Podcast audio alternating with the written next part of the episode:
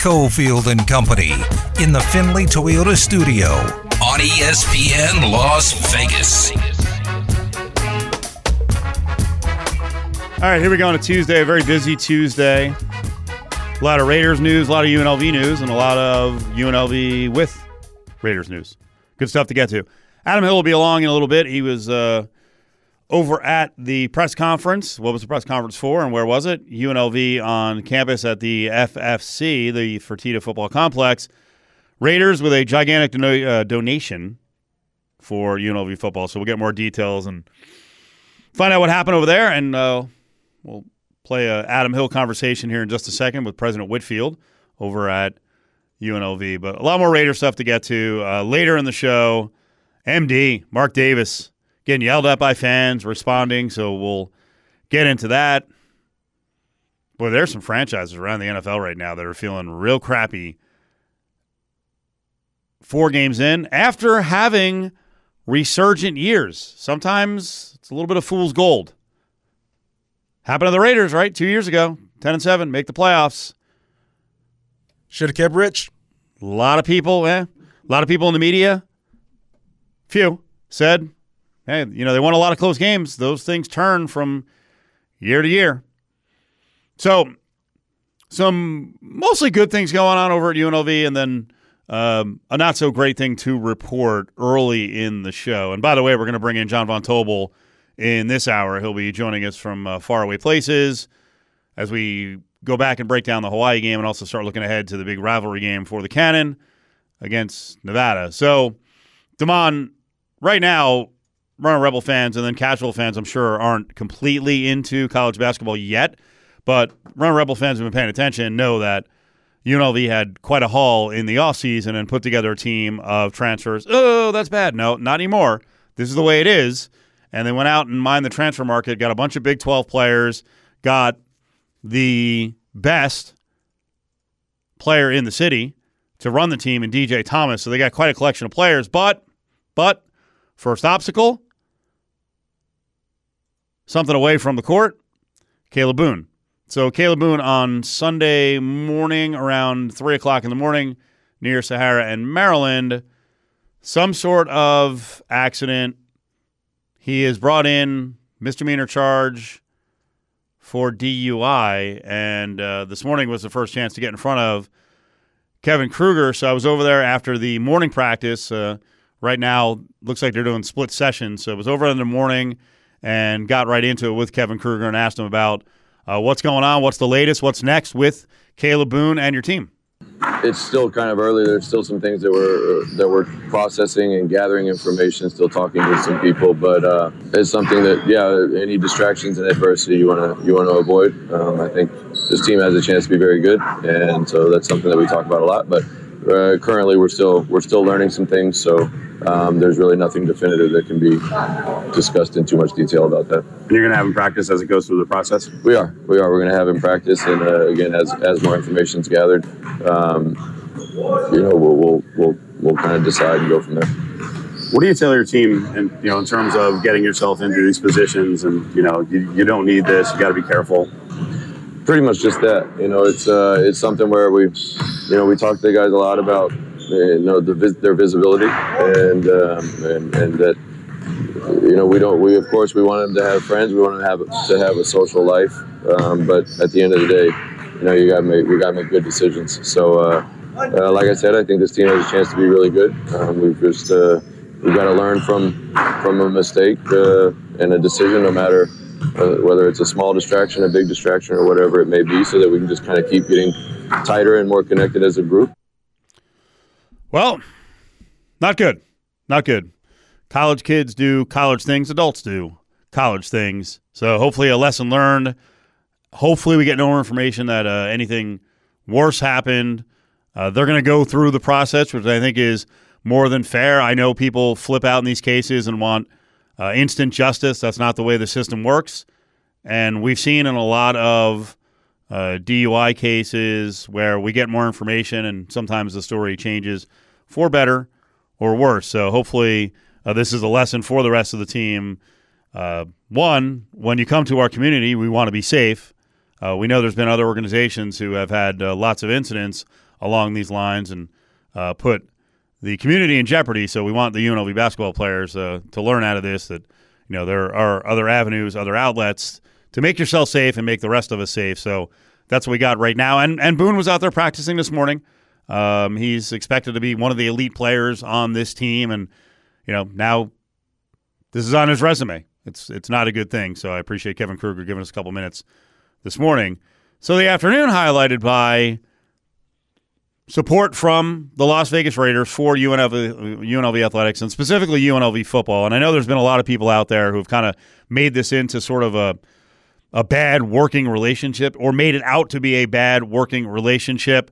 I don't know that it's always been smooth, but I do know when Sandra Douglas Morgan came on board, it was expected to get better and smoother. And this is a really good sign here that the Raiders are investing in our community.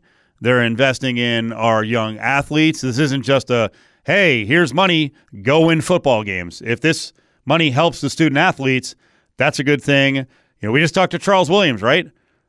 Former UNLV running back on Friday, co hosted with me and with JVT. And, you know, Charles has turned out to be a solid citizen. And in the end, that's all you ask for from your local university is the kids get educated. Hopefully they can play a high level football, entertain, you know, deliver on expectations, but make them into productive members of either our society or other places around the country.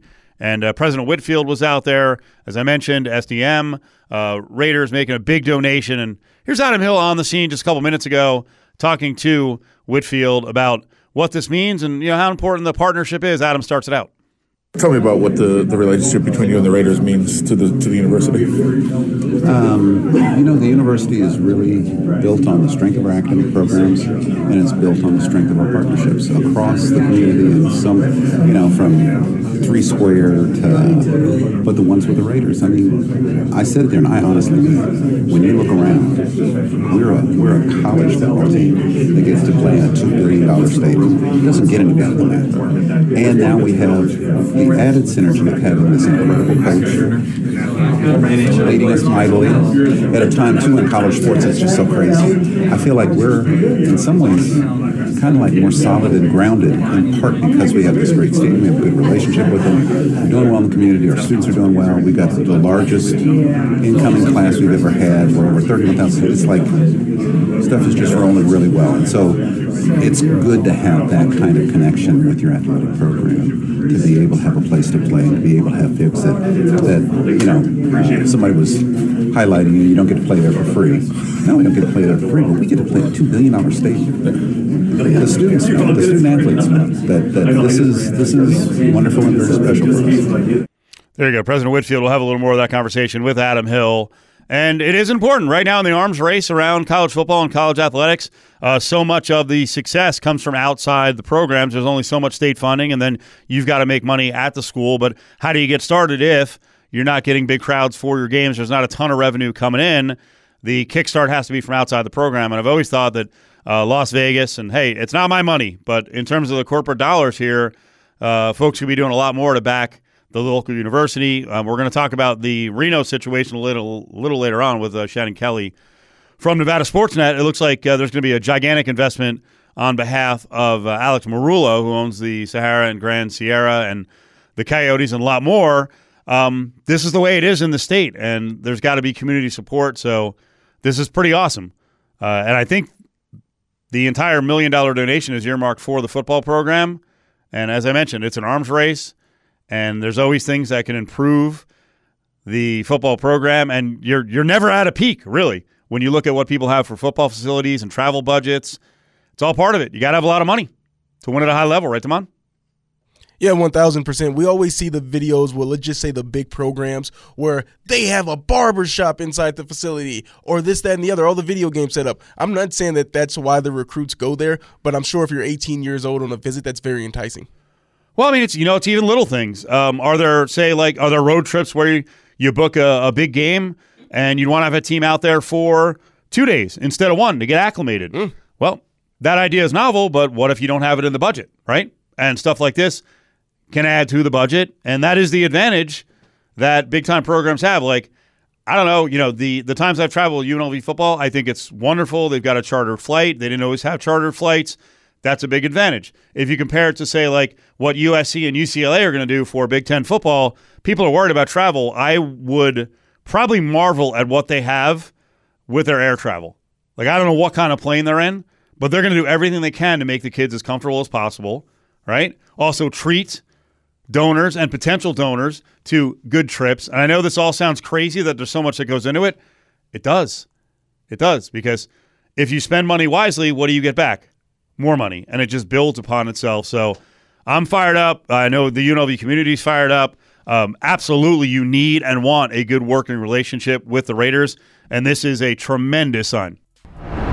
Now, back to Cofield and Company in the Findlay Toyota studio on ESPN Las Vegas. All right, it's Cofield and Company here on a Tuesday. Lots to get to, a lot of UNLV stuff to hit, including the press conference earlier today on the uh, partnership and gigantic donation from the Raiders to UNLV. So we'll get into that. We've got people out covering the press conference for John Von Tobel's jumping in, helps out a little bit here because uh, we wanted to get into UNLV football and the victory over Hawaii. And, you know, Tuesdays are really our big day, along with Thursdays and Fridays for college football. Mondays, we hit on a lot of NFL. Really nice win. Really nice win. Uh, a game that, you know, by the numbers, they should have won, John, as they were laying anywhere from nine and a half to 11 and a half. But, you know, thinking that UNLV football is going to win in the past was sort of a, a dangerous thing. And I think sometimes the coaches of the past and the players of the past got caught up in that. And Barry Odom's guys and himself, I don't think they get caught up in it. I really do believe they go game by game. And that was a good result. They were there's some things to fix, and we're going to get to it. But they were in control and ride now a, winning streak and 40 plus points a game for three straight games and handle Hawaii pretty easily. 44 20 is a big deal. Yeah, like that to me, that's the, that last point you made is the most important one. You know, th- this is a team that is seemingly improved from where they were last season. And so, how do you show that improvement? It's that you take care of business against what should be lesser opponents in the games that you are supposed to win. They went out to El Paso and they did that with UTEP. Now to come back home and take on a team that I was telling somebody, Steve, a couple of days ago, um, you know, as somebody who thought Hawaii plus the 11 points was going to be pretty live, I was like, I was out there, Hawaii, right? Like you and I both were. And I saw them, this team, lose that game uh, to this team. And, and I didn't think that there was an 11 point difference between these two out in Las Vegas, but there was. This was a team that was well in control the entire way. The defense stuck out a lot, but it was impressive to watch UNLV take on an opponent that at this point we think, hey, you know what, you should be better than, and control that game from start to finish and never even really let them get within like shooting distance of the Rebels. It was, I think, one of the more impressive wins to date outside of that Vanderbilt victory, of course, from a few weeks ago. I was on the TV call for Silver State Sports and Entertainment Network, so I really didn't get a feel for the sound uh, in the stands and on the field. I know you were out there, so what was the atmosphere like? Like how? I mean, this sounds crazy, right? I'm in the stadium, but we're really in this like hermetically sealed booth. I, I didn't get a real feel for how loud it was.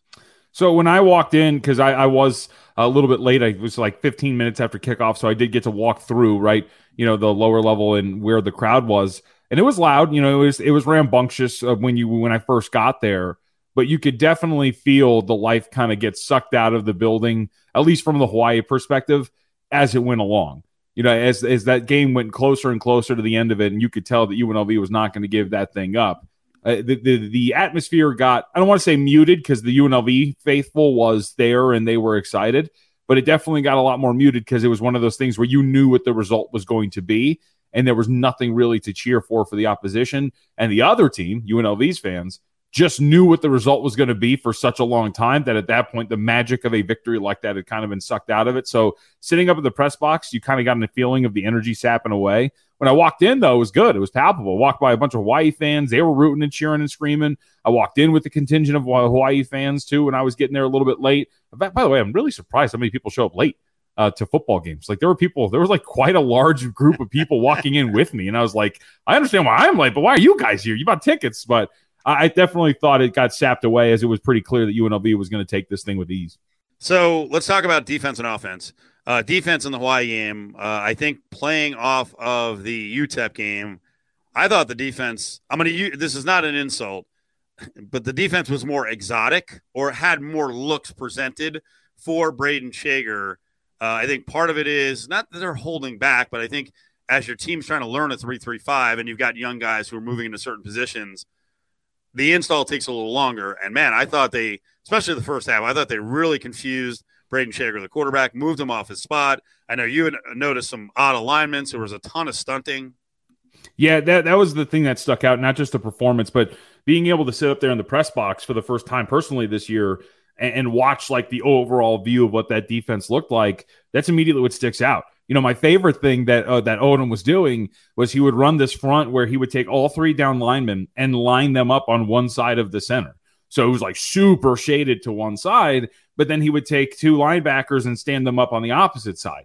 So you would have like your down linemen essentially just rushing one side, and you would have your two upstanding guys, standing up guys, rushing the other side. And, and that was a play that, at least in my brain, correlated the most with success. You know, incomplete passes, turnover worthy plays forced, you know, making Schager really uncomfortable and rolling him out of the pocket. That that formation was really good at that right? That lopsided formation where you had speed on one side, power on the other. That really moved the pocket on Schager, it seemed, and forced him to get out of his pocket and, and get a little uncomfortable. And, and that was the most successful, I thought, portion of UNLV's defense against Hawaii. The secondary was fine. We can talk about a couple of the plays that they gave up, but I thought their front seven and specifically their down linemen and whatever extra rushers they were using they, they had the most success, and that was the driving force behind why UNLV was able to control that game defensively. We're really starting to see why they were so excited about 6'4", 215 pound LSU transfer Xavier yes. Carter.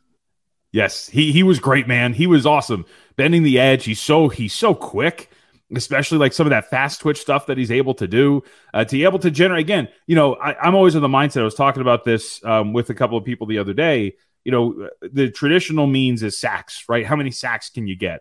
But pressures are just as important, if not even more important than sacks, because sacks are the explosive result of pressures. But pressures mean that you're pushing guys out of the pocket. It means you're pushing them off of where they want to be as a quarterback, and you're altering what the quarterback wants to do. And, and you're a, you're you're seeing him with the ability to cause pressure, to cause havoc behind the line of scrimmage. I know that Odom mentioned that in the post game presser, which is kind of living on the other side of the line of scrimmage if you're defensively. And that's what UNLV was able to do with all those different looks. But Carter was great in that he was one of the guys that stuck out the most with his play. Boy, this is pretty crazy what's developing with the rush game on offense. It's almost expected now with the output that they're going to go north as a team of 150 yards. I mean, hell, on the season now, they're 18th in the country at 200.5 yards per game. The last three games, it's at 247 a game. The last two games, it was 307. They're number 16 in the country in rush attempts per game, which really helps out when you're trying to break in a young quarterback in for the injured number one, Doug Brumfield. So they're at, the, like I said, 41 and a half yard or uh, carries per game. So impressive stuff early on here. And uh, the other part of it is it's it's a rotation. There is no bell cow, so there's plenty of depth and fresh guys to go to throughout the game. Yeah, there are. Can I be negative for a second about sure. an aspect of this?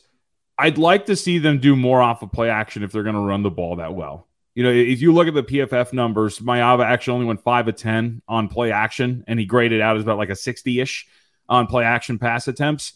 If you're going to be able to run the ball that well, play action should be a much more deadly weapon for you as a team than it was in that game. And that was kind of noticeable, right? Like if you looked at it, you know, obviously off of play action, a lot of teams like to use play action to set up deep shots. There wasn't really a ton of that. You didn't get a ton of success. So when you're going to be this dominant, if it's going to continue, because I, made the comment to you after the El Paso, the UTEP game, which was just you shouldn't really count on having this every single day, right? You, you've got to be able to look at your quarterback and know that he can excel your passing attack. But maybe that's going to be the case, given how well not only is this offensive line run blocking through the last couple of games, but how well your guys are running and generating yards after contact and doing what they're able to do. Uh, UNLV, how about this stat? UNLV averaged 4.2 yards as a team after contact against Hawaii. That's that's really impressive. You got some powerful runners. Yeah, one of those guys is uh, Jordan Younge-Humphrey. Uh, so Lester was one of the guys who was really breaking some tackles. Now the bad thing on Jordan Younge-Humphrey is he actually got hurt in the game. Here's Barry Odom talking about the injury. Yeah, I believe we're going to have a long term injury, unfortunately. And, uh, you know, had a, what a terrific start to the season for him. Really a starter on every special teams. You knew exactly what you were going to get every day in practice and the way that he worked, you know, and, and had carved out a role on offense that was impactful. We'll get a little bit more reading on him today on what that injury is. And, and um, I would say he would, for sure, this week will, will be out um, I'm going into next week's game, um, and then we'll get we'll get more eval and more uh, official word later today, I think. And I'm so glad not enough of us track this, and especially the casual fans out there aren't really paying attention to the special teams units. But he mentioned Jordan's been on the special teams units, and that is going to be a loss. And we'll find out, uh, you know, whatever, 10 days from now, because the uh, Nevada game's way off. We'll find out who's going to go into that rotation. So that one's a bummer. Uh, Odom did mention that he does think he has other running backs who can go into the mix, and it is a pretty big uh, or deep running back room. Um, listen to Odom here, John, as he talks about the depth in general. The person asking the question mentioned that, hey, you still have four people who can really run the ball, and that's when he mentioned – some of the depth even beyond that? Well, we play a lot of different guys, as we've seen at that spot. Sometimes there's two backs on the field at the same time, you know. And I, I think we've got you mentioned four. I think we've got two others that if we activated uh, to get in position to help us, I think they could. That's a credit to what we do offensively. That's a credit to Coach Ford coaching that position. Also, schematically, giving those guys touches and finding ways that they can help our team. We need everybody that, that steps on the field and is in position to help us, they've got to play winning ball. It doesn't matter if you're a freshman or a senior. Through repetition, we'll continue to add guys to that list that are ready to go play. And going in each game, like for the Nevada game, could you take a guess without really knowing the game plan? Who's going to be the player who gets, you know, the, the high end mark of eight or 10 or 12 carries? Because I don't know that I can right now. No, I, I, don't think so. Like if you look at the snap numbers, they're all pretty evenly like distributed.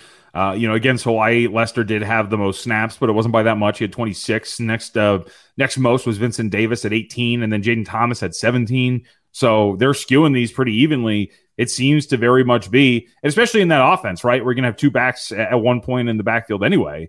Like it seems to be one where, hey, you got the hot hand and this thing's working. If we're having success on the left side or whatever it is, then you're gonna you're gonna be the guy that's gonna get fed. So I would have no idea. I would assume that this thing, and I think sometimes you hear running back by committee, it's generally a negative, but this is a positive in this case, where I think they have faith in any one of the guys that if they need to get 12, 15 carries a game, I think they're going to be comfortable with whoever gets those carries. JVT is with us, ESPN Las Vegas. Starting out this Tuesday show, doing some UNLV breakdown of the Hawaii game and also uh, breaking down in about 10 minutes some of what Barry Odom had to say at his press conference on Monday. Four and one start, four and one start, just like last year. But we'll talk about how it's a little bit different. Last year kind of fell apart when there was a quarterback injury. That injury happened earlier this year, and the backup Jade Maiava went in and has done a pretty good job. Before we go to break, give me what you thought of Jayden Maiava in this one. By the numbers, by you know places like PFF, it was actually uh, his best rated game. What did you see in the Hawaii game? I saw a game manager. I think is a pretty fair way to put it. Like he was he was given everything he needed, and he took what he needed. There was a couple of throws that he would like back that I think that when you look at it, uh, I know he didn't commit multiple turnover worthy plays. I think he only had two, maybe one. I think he gave two, uh, according to PFF. He he wasn't like awful. He got a 71.6 grade from PFF. That's about average, like so that's solid. But he did what he was supposed to do.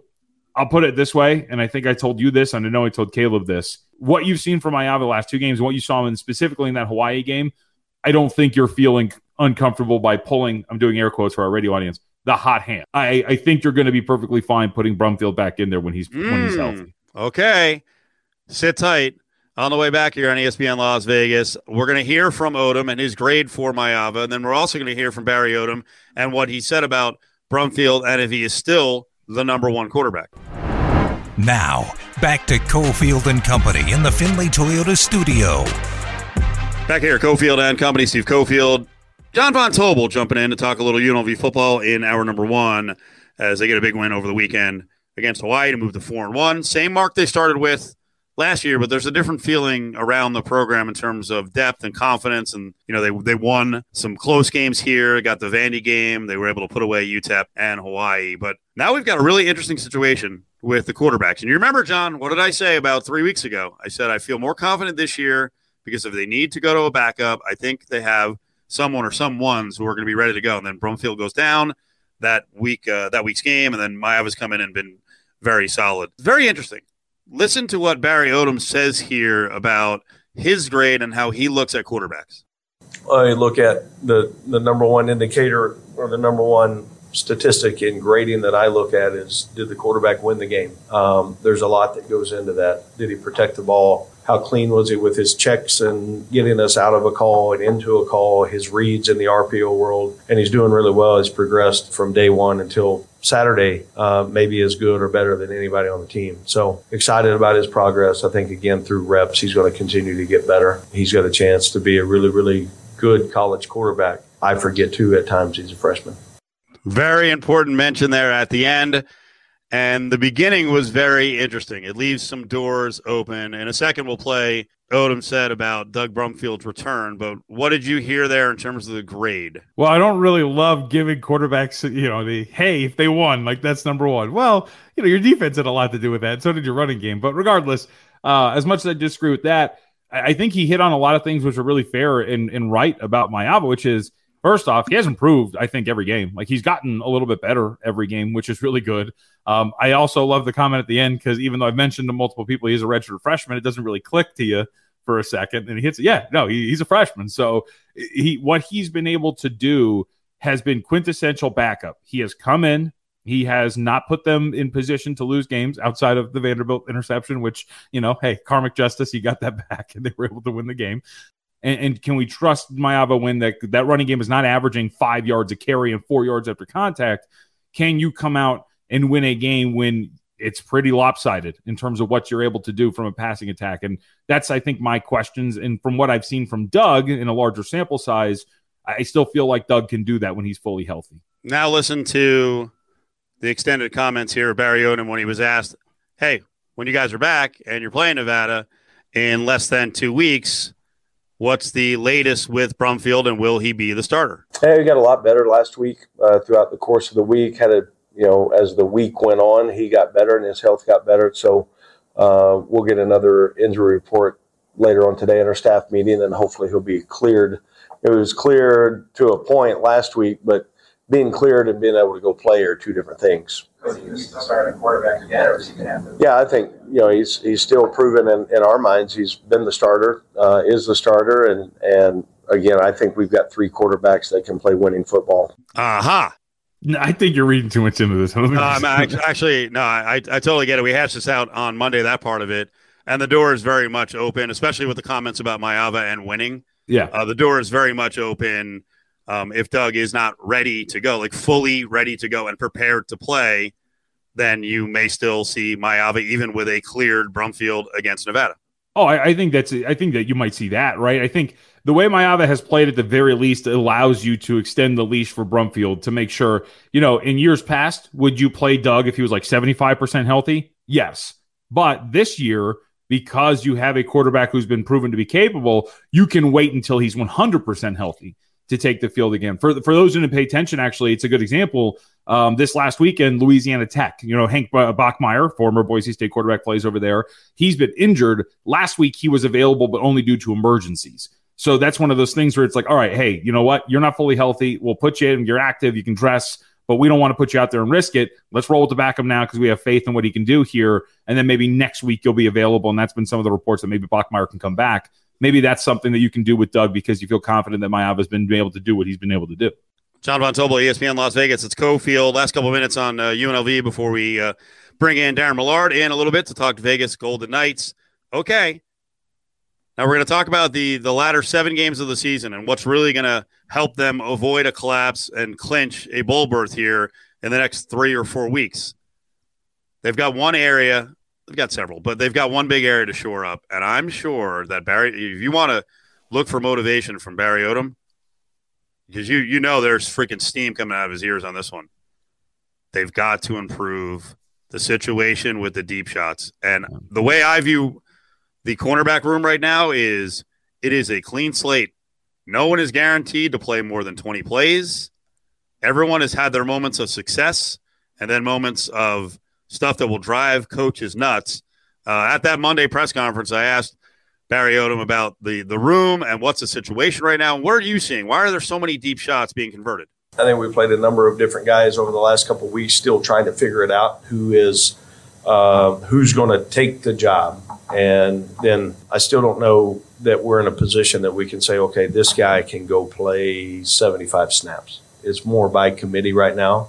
Um, there's points and times that we're playing well at that spot, and then there's other times we lose some focus. Our on snap footwork, our eye discipline is not where it needs to be. So that that's one of the huge areas that we need to get fixed. And if we don't, we won't achieve the success that this team should. So Odom covered a lot of ground there, and the biggest point is the one he made at the end. That right now they don't feel like they have uh, one cornerback or the other slot where they can roll a guy out there for seventy plays. And you know, if you look back at the game, the last couple games, I mean, this last game they had four cornerbacks allowed an average of over twenty point eight yards per reception, and it wasn't a one off uh, because uh, they got hit by a, a 31, a 38, I think a 51, and a 55 yard reception. Now, against Nevada, may not be as big a problem unless Bianco's playing because Brendon Lewis is not really a thrower. But there's some there's some guys with hoses coming up after that in uh, Colorado State and Fresno. I don't know what they do here the next two weeks. I mean, I really do believe they're they're opening things up and they're like, guys, you, you have to win your jobs back or you're not playing because uh, you know Cam Oliver I thought was the most solid and in this last game they were like, got to go on the bench. Yeah, Cam uh, unfortunately had a really bad game. Like it, when you it stuck out when when you as a corner stick out, like where I'm constantly seeing your number on the wrong end of big receptions, and then the numbers stick out, and then of course after the last reception that he gives up, I see immediately get up and, he comes trotting off the field, and that was the last time you saw him until the game was in control, and then he got back out there. So I guess that's the only thing you can do, and like when you watch them, and that's the part is you know, like for Cam, and this is not to pick on him, it's just the one that sticks out the most because he is the one that had the worst game uh, against Hawaii. It, it is a lot of just, hey, the guy just blows by you, right? There's no like double moves, there's no deception, there's no pick plays that would get you behind. It seems to be a lot of the times these corners are just getting caught flat footed and they're not really, even when giving them a cushion, they're getting blown by. So I'm really interested. I guess you just start to cycle bodies in until you get comfortable with whoever's going to be out there. But I hate to say it, I, think this is going to be a weakness for them all season long. You know, when you when you see that it's not scheme, that it's more about maybe physical uh, prowess that is what's limiting you or allowing you to give up these deep shots. That's going to be something that sticks around all season long. Yeah, I don't believe it's a physical issue because I think uh, even on the 50 50 balls, I think they've got more than enough size. I think, you know, between Oliver and Anderson and now Moten's back, he's a little bit thicker at the position. I still think they can get Ricky Johnson a rebound. He's got good size. Um, you know, Cam Jenkins got a little beat up uh, in terms of uh, on some deep shots. He's more of a safety. I still believe they actually have other guys who might be able to get back in the mix, and that's Jordan Morgan is now a cornerback.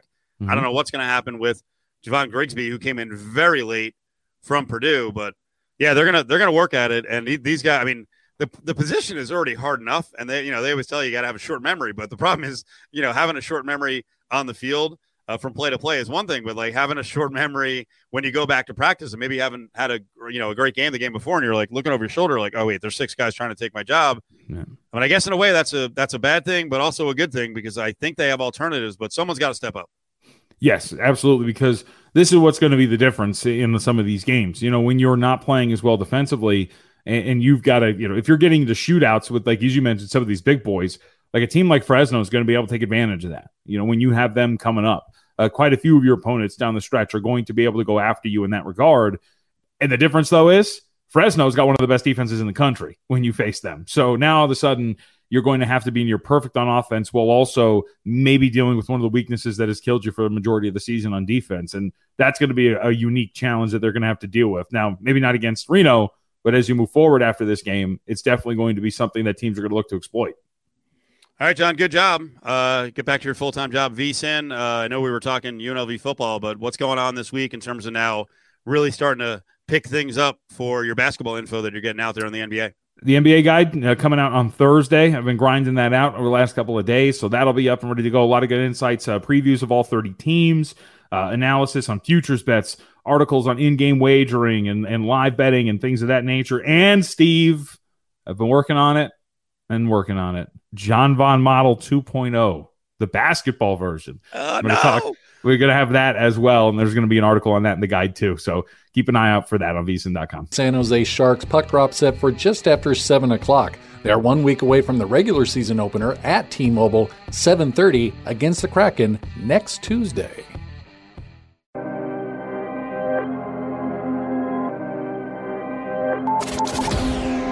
Now, back to Cofield and Company in the Findlay Toyota studio. All right, it's already begun. The regular season hasn't, but VGK back on the ice. Let's bring in Daren Millard.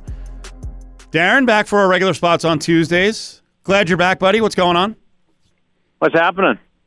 A whole lot. A whole lot. What's happening with you? Where are you right now?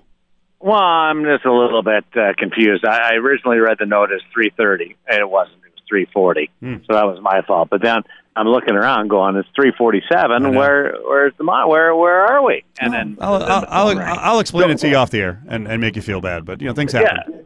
Yeah. Okay. I just I just was worried that I was missing your call. That was the basic brunt of it. Was I thought that I was stiffing you? No, no, no. I we were want to be we were that. we were disrespecting you by getting to you late. Okay. Well, that's that that's fine. I've been disrespected before. All right. You've looked around at uh, preseason projections for this team. Uh, how common is it now? Because it wasn't before last year. How common is it now that uh, with the cup in hand, that people are picking the Knights to win again? Uh, I think that it's very realistic, and I would put them up against a, a small group of teams that are legitimate front runners uh, to win the Stanley Cup. Uh, Edmonton Oilers would be in that group. Uh, Toronto Maple Leafs trying to make make a big step would be in that group. Carolina, uh, who are very solid out of the Metropolitan Division, uh, would be in that group. And then then you kind of have a second tier uh, of teams that uh, that have aspirations to compete for the Stanley Cup, but uh, but don't necessarily have the complete package. Could make something happen if everything falls into place, but uh, but uh, have uh, have weaknesses that are a little bit more noticeable. So uh, I'm surprised that that Vegas is not talked about more, considering how many people uh, they have returning this year. Could there be a reason that people have pointed to that last year's cup was a bit fluky? Say that again. Sorry, it's just a little bit um, overmodulated coming from your end. That's funny. Yesterday, our yesterday our callers could not hear us because it was too low. Um, yeah. Have people pointed to something that would make last year's title illegitimate? You know, there was a fluke here or there. Yeah, uh, they, they they were able to uh, get uh, through things and, at a long time injury drought, uh, which was the middle of the season, December and January, and they were able to to right their their ship. Uh, I, I don't think it was a fluke because of how many people they had uh, had that was consistent to their lineup uh, a year ago. The coaching uh, change certainly uh, made things uh, challenging off the start, where you're learning a new system, and it was an overall of a new system. But uh, but I think they're in a in a better spot right now than they ever were last year in the front half, and they equaled the best 15 game start in National Hockey League history out of the gate with 13 wins a year ago. Daren Millard's with us.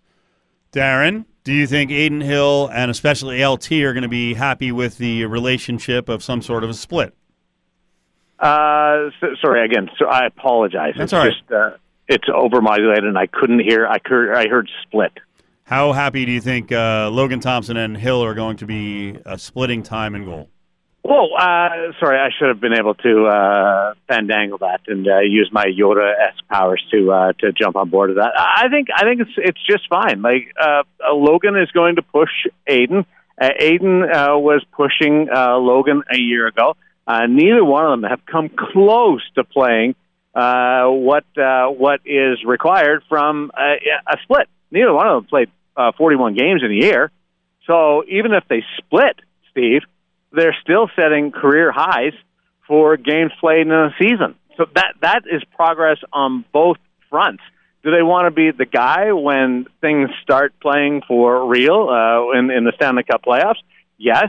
Now Adin has that experience of playing in the Stanley Cup playoffs, and Logan doesn't. So that's something that uh, that Logan will have to overcome and uh, and outcompete uh, uh, uh, Adin a little bit more uh, on, that front to to compensate for that. But uh, I think it's a really good situation uh, for the for the Vegas Golden Knights if you, if you have a platoon in in this regard, and I'm comfortable with both guys given their competitiveness and their relationship.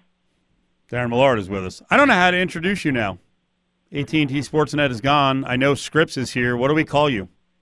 Um, I would call myself um, like is is hockey god too much? is uh, local hockey god? is medium mogul over the top? Uh, loudmouth would probably be appropriate. Uh, overconfident uh, would would be would be right in the mix. No, seriously, you can you can tell me uh, host of Scripps Sports, uh, host of these uh, Cheer podcast, VGK Insider Show. I have uh, I have several different hats. All right, tell us why you're excited for the coverage on Scripps because I think a lot of people are going to, you know, most people don't keep up with this thing real close. So, uh, what are they going to be excited to see with Scripps now? Well, well one thing that uh, that I think uh, they, right off the bat is we have an incredible production team that stayed with us from the uh, previous uh, lineup with AT&T Sportsnet. So that right there makes the consistency and the transition uh, almost seamless. So from a delivery standpoint uh, of the pictures that you're seeing, the game coverage, uh, the chemistry uh, between producers and commentators and the commentators themselves, uh, that, that puts us way ahead of the uh, of the game and uh, that's been impressive. We've got a couple of new faces that I think have uh, raised the, the level. Uh, Taylor Coleman is our pregame producer, and he's awesome. He comes uh, from Southern California. He's got a lot of uh, uh, experience in the game, and, and he's been uh, really en- energetic with uh, with a couple of different uh, ideas. And then uh, our reach uh, throughout uh, the, the Vegas Golden Knights territory is going to expose the game to more people, and it's going to be uh, fun. So couple that with some new toys. Uh, we've got some telestration uh, coming your way uh, during the regular season. So Shane and uh, and Darren will have some fun with that. So we got uh, new graphics, and uh, I think it's going to be a, a really fun season. Daren, speaking of TV, has it been brought to your attention that you look just like the contestant on The Golden Bachelor? Really? Okay. Yes. So you said you were going to send me a picture about something, and now I'm going to take a look at it. And you know what?